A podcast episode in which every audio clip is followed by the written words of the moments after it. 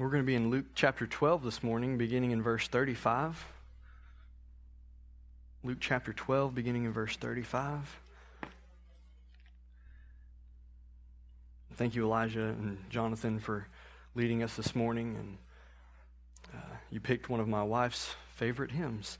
Uh, she thinks every Sunday morning would be okay as long as we had Great Is Thy Faithfulness in there somewhere. It would be okay. Um, and I have to agree with her. It's an excellent, wonderful hymn. Um, and as we're finding our place in uh, Luke chapter twelve, I kind of want to talk about Great Is Thy Faithfulness for a moment, thinking about the uh, the nature of the last three sermons that we have heard in Luke twelve, leading up to the one this morning. Um, our passage this morning seems like we're breaking into a uh, a conversation that's already started, but we've been hearing the beginning parts of it for the last three weeks. And uh, as we've studied through the fear of God over the fear of man and the... Uh, learning how to be rich toward God rather than being greedy and rich in the world. And then the, the last week um, was trusting in, in God and and, the, and seeking after the kingdom of heaven rather than the things of the world that, that bring up the anxiousness inside of us. I can't help but think great is his faithfulness toward us that helps us through all of those things. Without the faithfulness of the Lord and his grace and his mercy, we would be so wrapped up in all of those things that we would never be able to to see clearly and, and to hear from, from his word. And so I, I'm thankful to God for his faithfulness, thankful uh, for his his mercy and his grace, that he helps us to, to have um, his eyes and, and his ears and to see things the way that we should. Um The sermon this morning, as you, if you see the, the title, it says, The Watchful Servant and the Sudden Return of Christ. Even though that, that's the title of it, I want you to, to know that this is not a sermon on the end times. This is a sermon about the return of Christ and how that should make us live differently here in the present. And so in even though it does talk about the sudden return of Christ, how should we live in light of that? How should we live looking for the sudden return of Christ? Um, let me read our passage for us, and then I'm going to pray, and, and we will get started. In Luke twelve, beginning in verse thirty-five, the Word of God says this, Stay dressed for action, and keep your lamps burning, and be like men who are waiting for their master to come home from the wedding feast, so that they may open the door to him at once when he comes and knocks. Blessed are those servants whom the master finds awake when he comes. Truly I say to you, he will dress himself for service and have them recline at table, and he will come and serve them. If he comes in the second watch or in the third and finds them awake, blessed are those servants. But know this, that if the master of the house had known at what hour the thief was coming, he would not um, he would not have left his house to be broken into. You also must be ready, for the Son of Man is coming at an hour you do not expect. Peter said, Lord, are you telling this parable for us or for all? And the Lord said, Who then is the faithful and wise manager, whom his master will set over his household to give them their portion of food at the proper time? Blessed is that servant whom his master will find so doing when he comes. Truly I say to you, he will set him over all his possessions. But if that servant says to himself, My master is delayed in coming, and begins to beat the male and female servants, and to eat and drink and get drunk, the master of that servant will come on a day when he does not expect him, and at an hour he does not know, and he will cut him in pieces and put him with the unfaithful.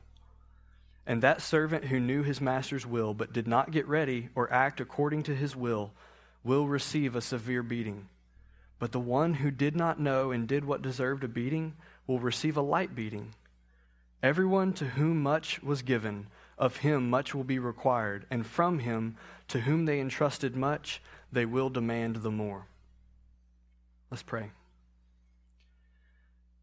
God, I pray that your word would be faithfully opened this morning and that the study that, that I have done would, would bear fruitful fruit. And that I would be clear because your word is clear, and that I would be able to um, use your words and your boldness this morning, and I pray that we would humbly submit to your word, from the, the preacher all the way down to the, the person in the, in the pew. And God, I pray that we would we would exalt you and give you glory through the hearing of, of this word. In Jesus' name I pray, amen.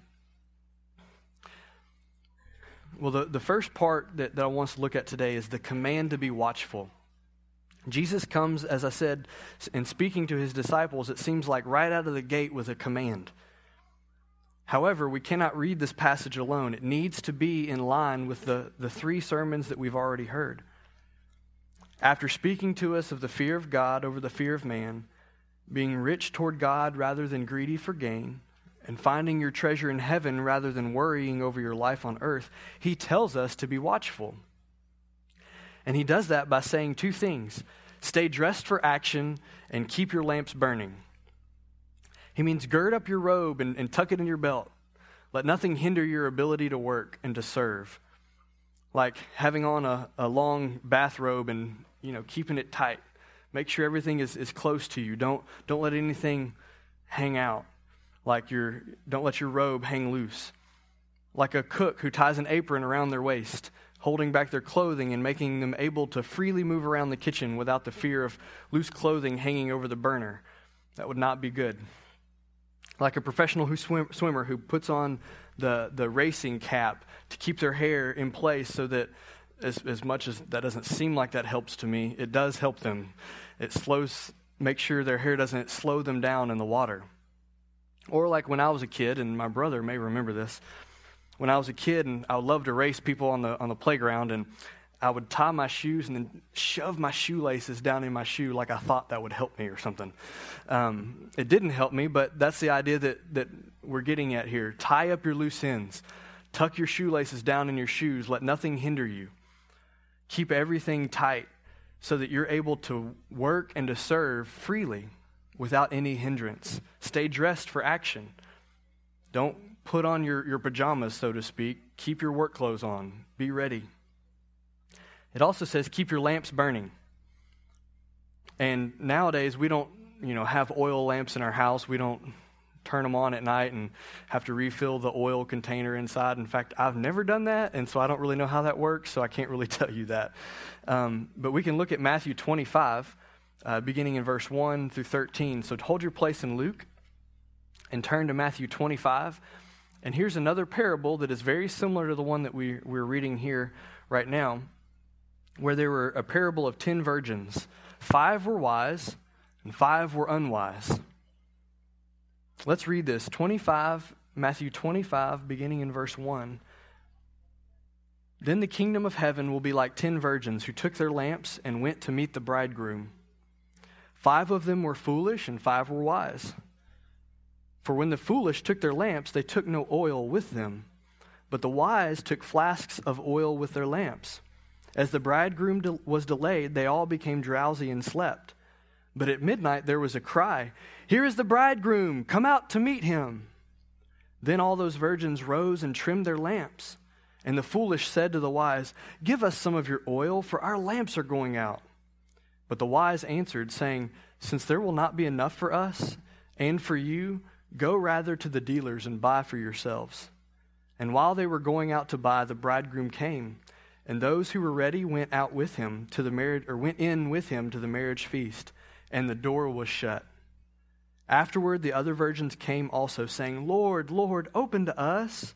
But he answered, "Truly I say to you, I do not know you. Watch therefore, for you know neither the day nor the hour."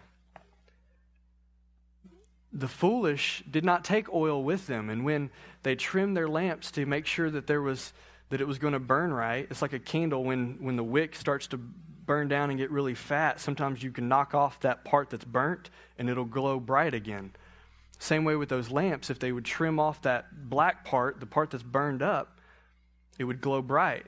But there was only enough in the wick. There was only oil left for that, so it only burned for a moment, and then they're like, "Oh no, we need more oil." But they had none. They took no oil with them.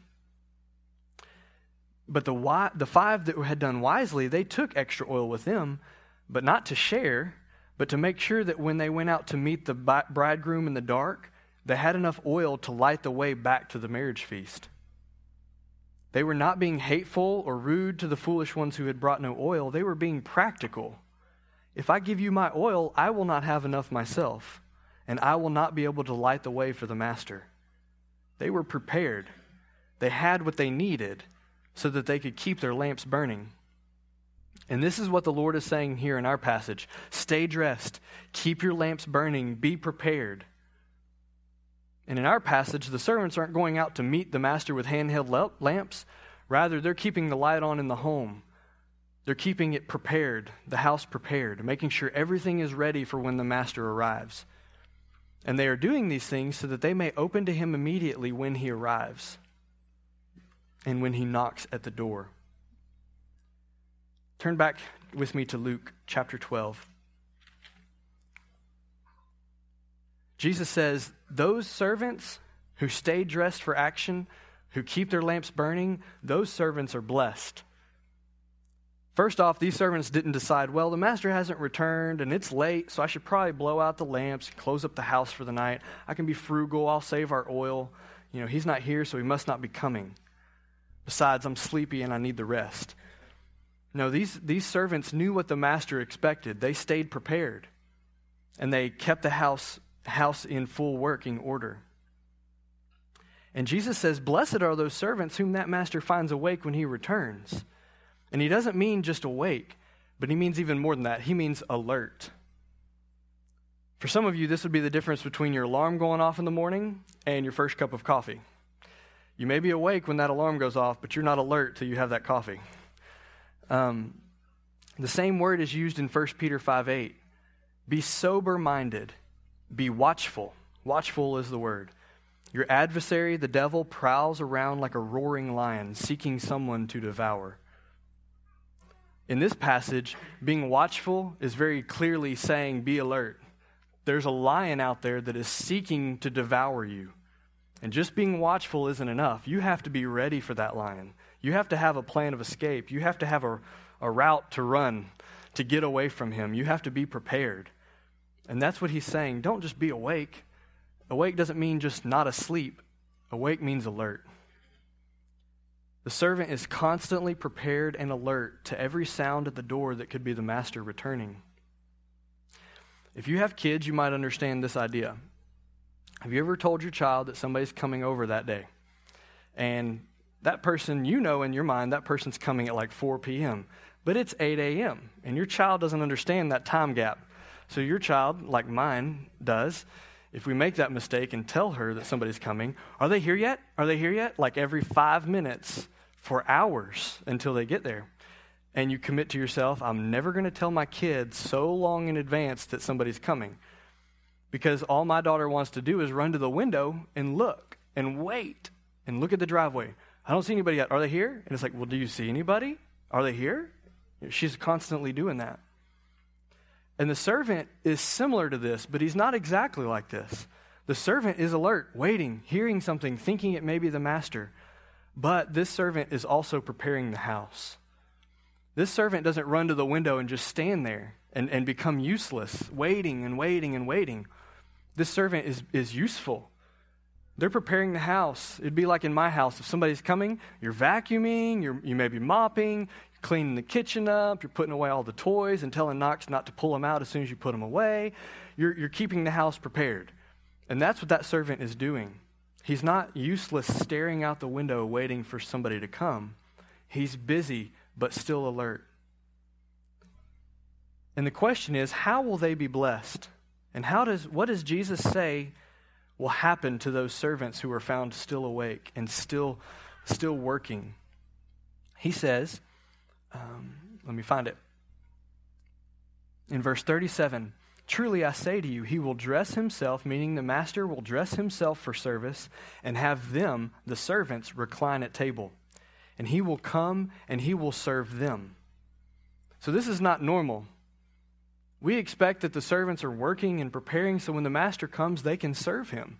They can have him sit down because he's probably tired, he's probably worn out, maybe even hungry. They can prepare and give him the things that he needs. But Jesus explains a different a different uh, set of events. The master is not the one who will dress himself and serve the servants in the normal etiquette. But according to Jesus, the servants here are blessed because the master does not follow that. It will be, for the servants, it will be as if the master, instead of sitting down at the table himself, should place his servants there. When he comes, he says, no, you sit. And he will dress himself, and he will serve them. If we survey the Gospels and the life of Christ, we see that this is actually his normal procedure. Write some of these down. Philippians two, it says this, have this mind among yourselves, which is yours in Christ Jesus, who, though he was in the form of God, did not count equality with God a thing to be grasped, but emptied himself by taking the form of a servant, being born in the likeness of men, and being found in human form, he humbled himself by becoming obedient to the point of death, even death on a cross. Mark ten forty-five, for even the Son of Man came not to be served, but to serve, and to give his life as a ransom for many. Luke twenty-two twenty-seven, Jesus says this, for who is greater, one who reclines at table or one who serves? Is it not the one who reclines at table? But I, meaning Jesus, I am among you as the one who serves. And then hold your place in Luke and turn to John thirteen. I want us to actually follow along with this one. John thirteen, we're going to read the first five verses. This is one of the greatest examples of Jesus actually serving the servants. John thirteen, beginning in verse one. Now before the feast of the Passover, when Jesus knew that his hour had come to depart out of this world to the Father, having loved his own who were in the world, he loved them to the end.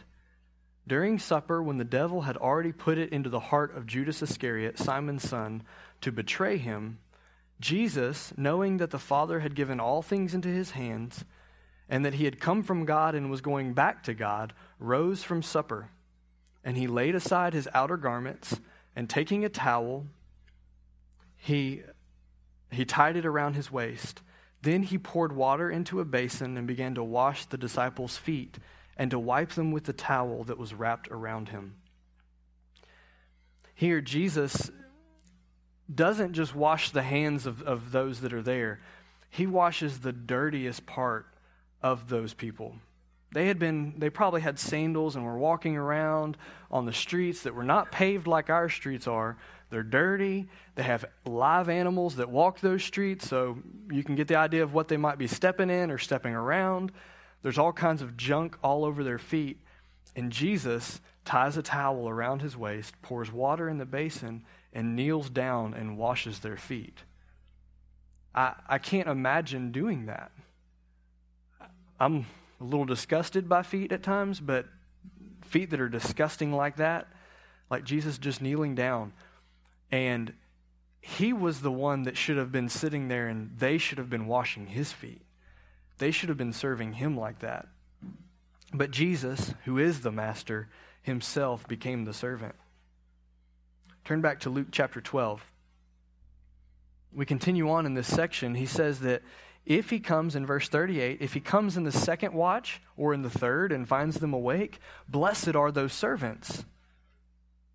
So I was studying and looking up what the watches were, and in the Roman culture, they had four night watches, and in the Jewish, they had three.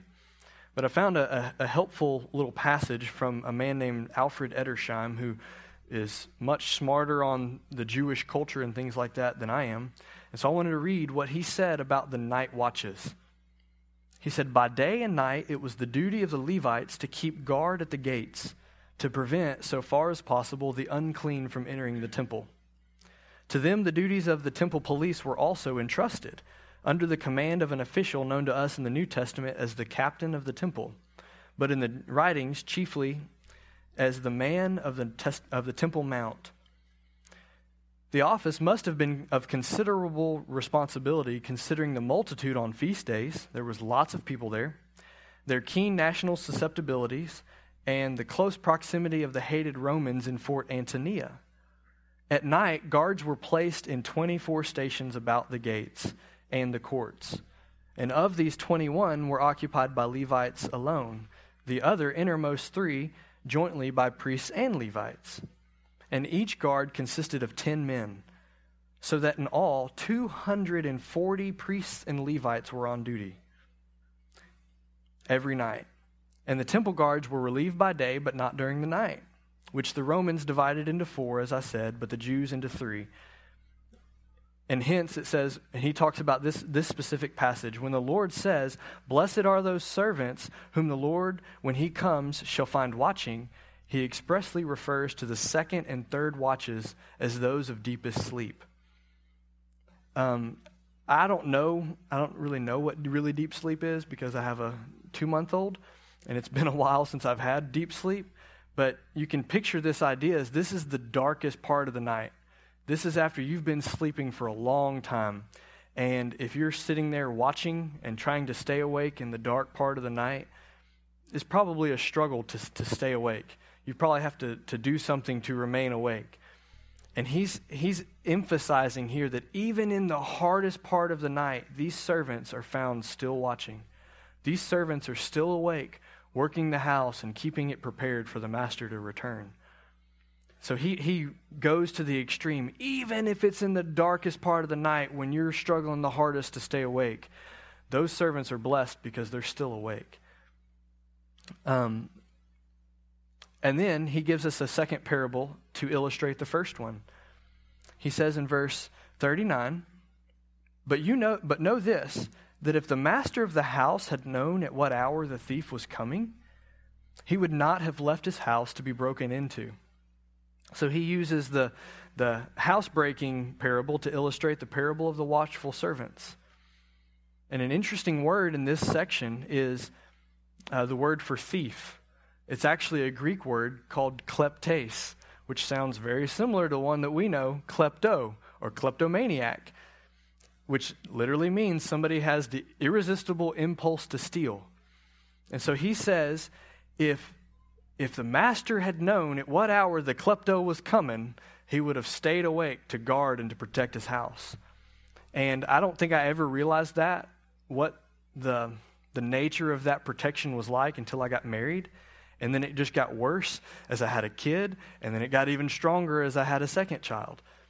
The, the desire to protect your house, if you know that there's danger lurking, you're not sleeping. You're going to be awake, and you're going to be watchful, and you're alert, watching to protect your house and your home and your family.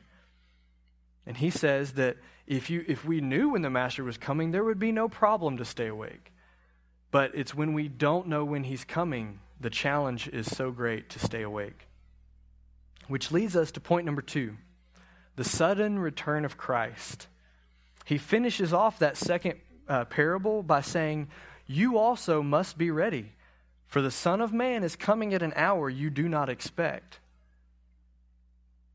You be like those servants who stay awake for their master, or that master who stays awake to protect his home from the thief. You should be like that because you do not know when, when Christ will return. It will be the hour you do not expect. Some theologians have pointed out that there are still prophecies for the end times that haven't been completed. And so there's the, there's the tendency as as believers to think, oh, well, there's still things that have to happen that the Bible says, so I'm not as nervous or as ready for Jesus to come. Um, they said, like, the gospel being preached to all nations, the tribulation, false Christs and false prophets arising, the sun and moon uh, being darkened and the stars falling from the sky, the appearance of the man of lawlessness. All of these things point to, it seems like it may be longer for Jesus to come back. But we need not think that, for the coming of Christ, it says in this passage, will be sudden at a moment that you do not expect. Write down some of these verses, and I won't read all of them, but write down some of these. Matthew twenty-four thirty-six. "But concerning that day and hour no one knows, not even the angels of heaven, nor the Son, but the Father only." Write down Matthew twenty-four, forty-two through forty-four. And Luke twenty-one, thirty-four. "But watch yourselves, lest your hearts be weighed down with dissipation and drunkenness and cares of this life, and that day come upon you like a trap." That verse right there sounds like the last few weeks that we've listened to. weighed down with the cares of the world that we don't pay attention to the spiritual things that we need to be looking for. We're weighed down so much that the day of Christ comes back like a trap, so sudden. First Thessalonians five, two through four. For you yourselves are fully aware of the day that the Lord will come like a thief in the night, while people are saying, oh, there's peace and there's security. Then sudden destruction will come upon them as labor pains come upon a pregnant woman, and they will not escape. But you are not in darkness, brothers, for that day to surprise you like a thief.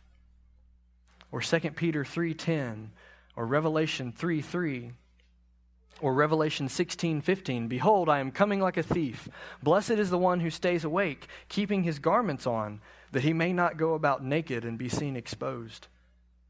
There is overwhelming testimony in Scripture that the return of Christ will be sudden, and the command to stay awake and ready for it.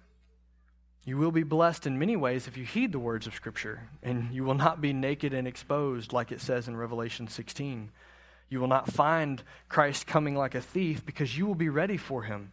You will be ready to open the door when he returns. I'm getting to some more practical things soon.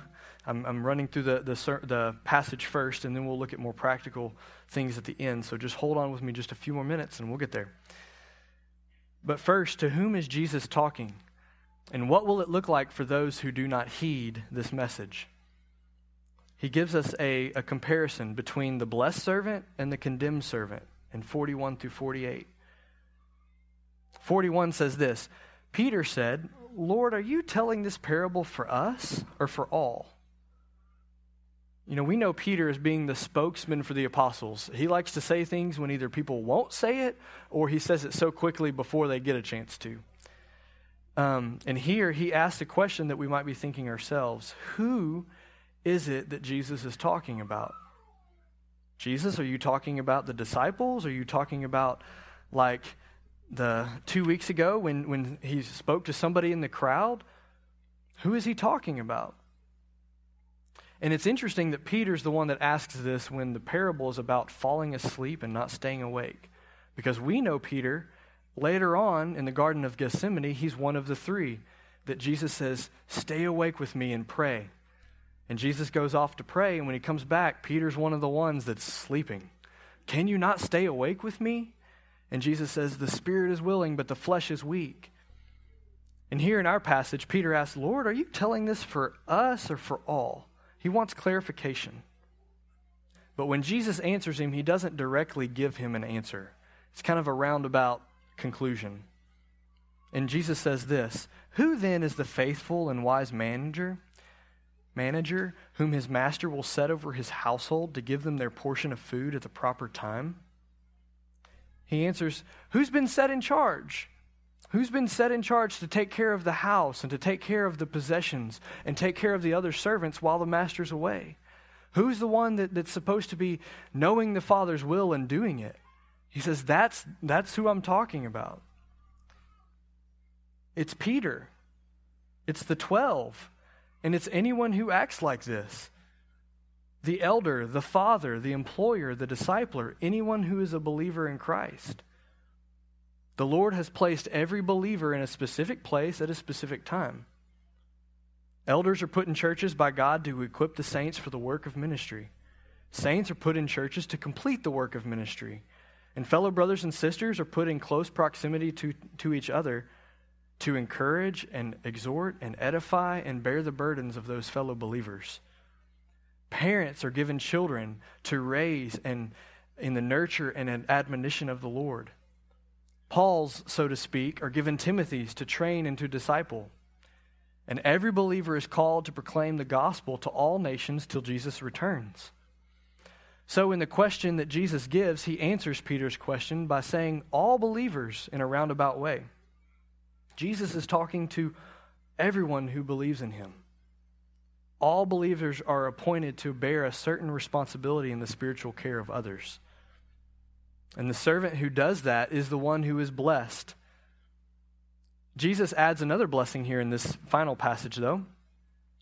Not only is, is that servant blessed because Jesus will come in and have him sit down and Jesus will serve him, but Jesus says I will, or that master will put that servant over all of his possessions. Last week we heard um, in twelve thirty-two, fear not, little flock, for it is your Father's good pleasure to give you the kingdom. This is a return to, to where we started in the Garden of Eden before the curse of sin. Adam and even Adam and Eve, not even, Adam and Eve were given the garden, and God said, work the garden, be masters and rulers over all of creation. Adam gave names to all of the animals that, that came before him, all of the creatures that God had made. And so this will be like a return to, to that rule, that good and, and, and wonderful rule that God had given us in the first place that we've lost through the curse of sin. We will be given the kingdom of God is what the Bible says. It's God's pleasure to do that. The fact of the impending second coming should therefore not cause believers, and especially the leaders, to be content with a passive waiting for his coming, but should rather inspire and challenge them to be active in imparting what is necessary to those people for whose spiritual well-being they are responsible. Let me say that one more time. It's a long, phrasey a sentence. The fact of the impending second coming should therefore not cause the believers, and especially the leaders, to be content with a passive waiting for his coming, but should rather inspire and challenge them to be active in imparting what is necessary to those people for those whose spiritual well-being they are responsible. This is to the pastor, the husband, the father, the mother, the discipler. But there's a a A comparison here. But the unfaithful servant, it says, if that servant says to himself, if that servant says to himself, my master is delayed in coming, and begins to beat the male and female servants, and to eat and drink and get drunk, the master of that servant will come on a day when he does not expect him, and at an hour he does not know, and he will cut him in pieces and put him with the unfaithful. A very big difference there. Very, very big difference. One commentator said that what a man says to himself is more important than what he says openly. In a lot of ways, I would I would agree with that. In Matthew nine three, we see the scribes criticize Jesus in their hearts, which led to Jesus dying on the cross because they falsely accused him. Matthew nine twenty-one, the woman with a discharge of blood said, if I could only touch his robe, which led her to touch the robe of Christ and be healed. Luke fifteen, seventeen through nineteen, the prodigal son and his thought that even my master's servants eat better than this and live better than this. That led to his returning home to seek if he could even just be the servant of his father. And last week in Luke twelve, seventeen through twenty, we saw The the rich man said to himself, I have all these things. I will, I will. Uh, what shall I do for all my crops? And he says, I will do this. I will tear down my barns and build larger ones, and I will store all my grain and my goods. And I will say to my soul, soul, you have ample goods laid up for years. Relax, eat, drink, be merry. But God said to him, you fool, this night your soul is required of you. And the things that you have prepared, whose will they be? This sounds like the unfaithful servant that we have here in this passage. He says, hey, my, my master's not coming home. It doesn't look like he'll be here tonight, or he'll be here in even in a few days. So he starts to throw his weight around. He starts to abuse the servants and show them I'm the one put in charge. And he does not follow the, the will of his master. He carouses in food and drink instead of remaining faithful and serving and leading the others. This servant could be like those in the church who doubt the sudden return of Christ. They take for granted that Christ will return. Oh, there's always tomorrow to begin doing that which God calls me to, or there's always tomorrow to, to get saved. I don't have to come today. There's always tomorrow to go witnessing to the neighbor next door, or to begin the process of going on the mission field, or caring for that brother or sister who's struggling. There is always tomorrow. These are the famous last words of the worldly minded. The Bible gives us other people and groups who fell into this error of thinking. In number sixteen, we have the rebellion of Korah and Dathan and Abiram. Diotrephes in, in Third John nine through eleven, the scribes and the chief priests. In church history, we have the Catholic Church. Even more recent times, we have failed pastors into adultery or larceny or heresy. The Bible says in our passage, the Lord will assign this wicked servant a place with the unfaithful, but not until, as it says, he will cut him in pieces.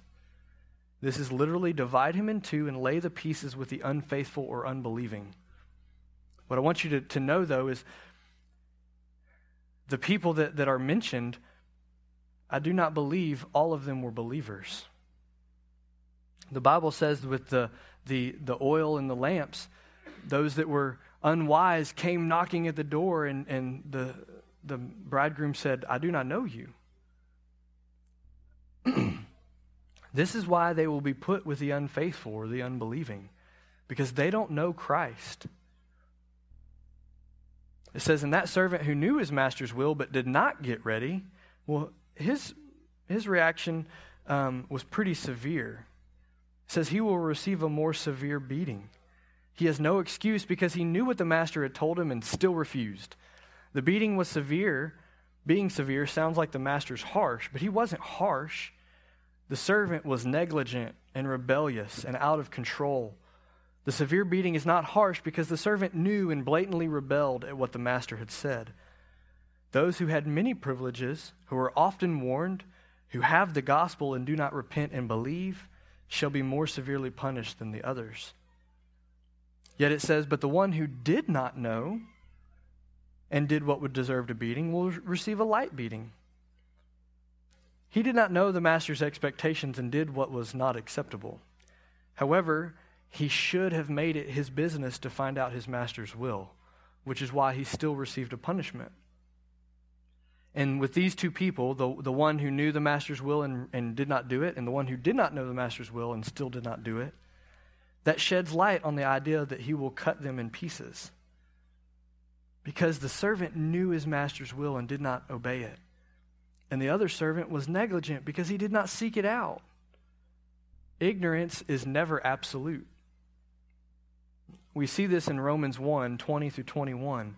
His invisible attributes, namely his eternal power and divine nature, have been clearly perceived ever since the creation of the world in the things that have been made. So they are without excuse. For although they knew God, they did not honor him as God or give thanks to him, but they became futile in their thinking, and their foolish hearts were darkened. Their foolish hearts were darkened because they rejected who God was. Then, Romans two, fourteen through sixteen, for when the Gentiles who do not have the law, by nature do what the law requires, they are a law to themselves, even though they do not have the law. They show that the work of the law is written on their hearts, while their conscience also bears witness, and their conflicting thoughts accuse or even excuse them on that day.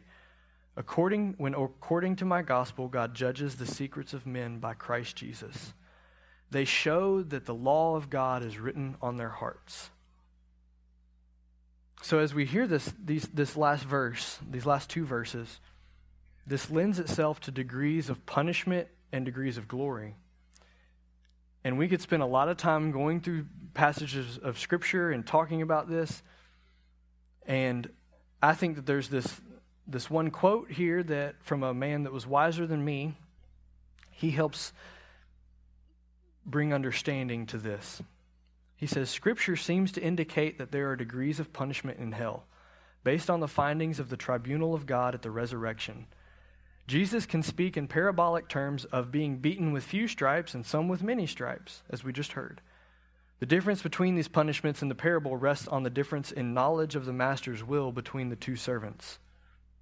Hebrews can speak of punishment of death coming upon the disobedient, while at the same time asking, how much more worse punishment do you think will be deserved by the one who has spurned the Son of God and has profaned the blood of the covenant by which he was sanctified, and has outraged the Spirit of grace?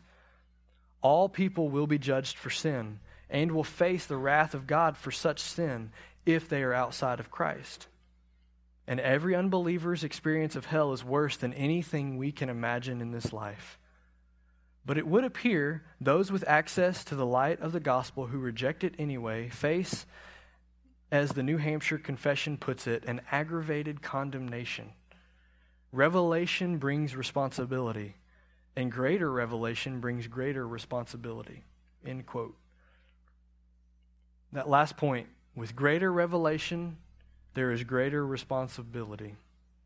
So as we sit here week in and week out at church and we hear the Word of God preached and we study it when we're at home, we have a greater responsibility for the things that we have heard. God expects more of us because we know more. So the question is, the final question is, how are we to be watchful? Well, there's two ways to look at it. There's a negative look and a positive look. The negative look we've kind of seen the last three weeks as we've heard the, the sermons that Nathan has preached through one through twelve and thirteen through twenty-one and twenty-two through thirty-four. Do not be wrapped up in the things of the world. The fool is the one who seeks the fear of man over the fear of God. The fool is the one who is greedy for gain rather than rich toward God. The fool is the one who is anxious about the things of earth rather than the, the kingdom of heaven. And in the passage today, the fool was the one who knew the master's will, yet still thought, still sought his own authority and pleasure. Being watchful means not letting the things of this world cloud your vision. There is a positive look. First Corinthians ten thirty-one says, whether you eat or drink or whatever you do, do all to the glory of God. There's a phrase that I've grown up hearing, and you may have heard it too. He is so heavenly minded that he's no earthly good. Have you ever heard that before? Somebody say that about somebody? Well, I actually want to disagree that that's not what this passage is talking about. Like I illustrated in the big beginning, it would be like the child running to the window and staring, waiting for heaven to open up and Jesus to return. That would be so heavenly minded that you're no earthly good, because you're not doing what the master also said. Be prepared. Keep the house in preparation.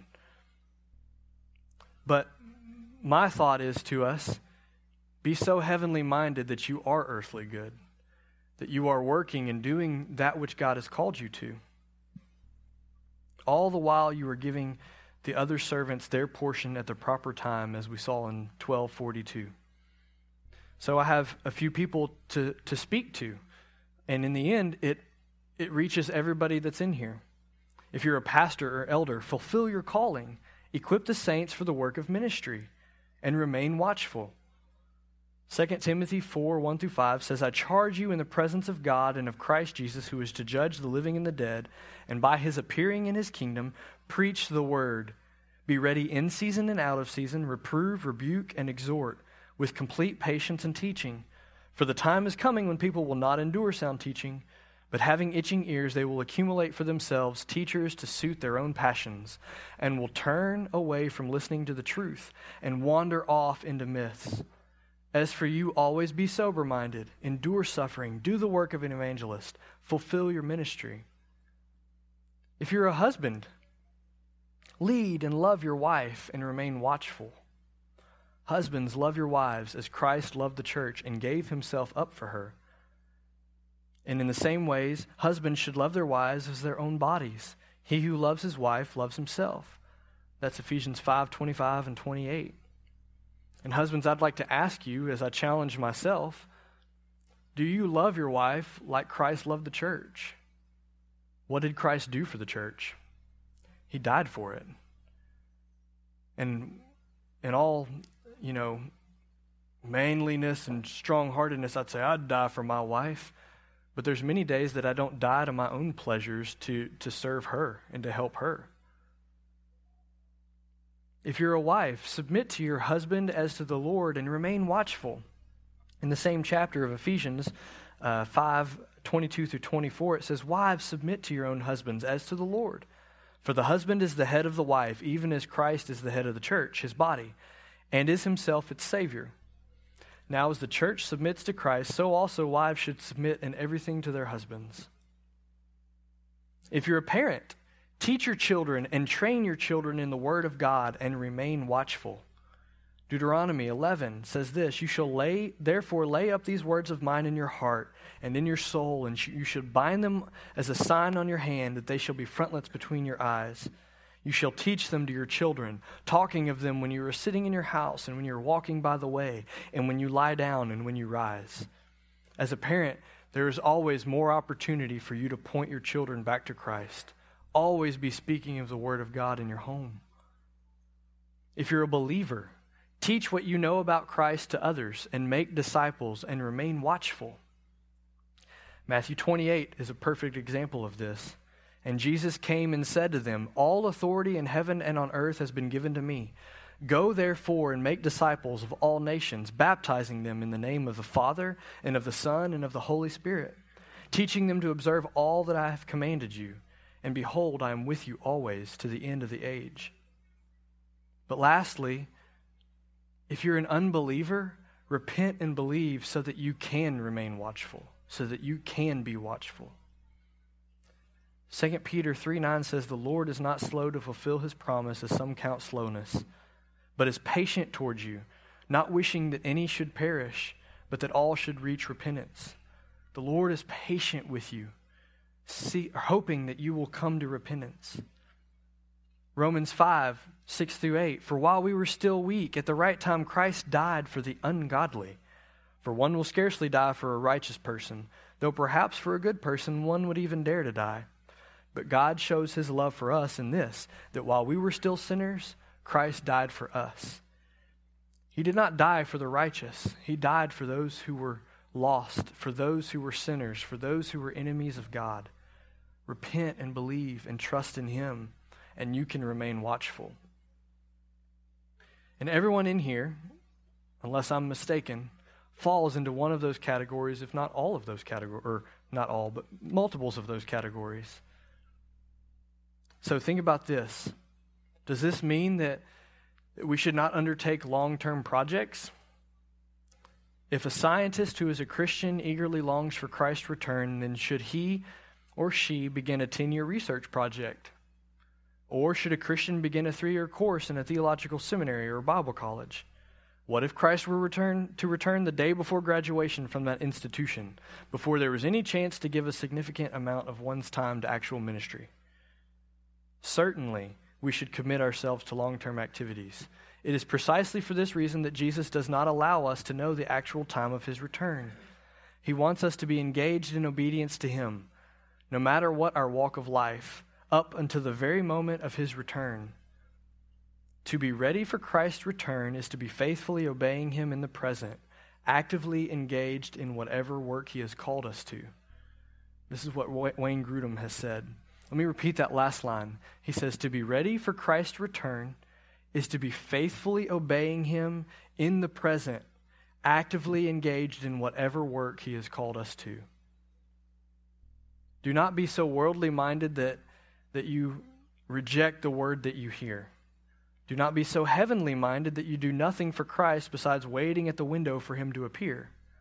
Stay dressed for action. Keep your lamps burning. And one day we will be able to sing the, the hymn that we know, "Before Christ," knowing that the world has faded away. Turn your eyes upon Jesus. Look full in his wonderful face. And the things of earth will grow strangely dim in the light of his glory and grace.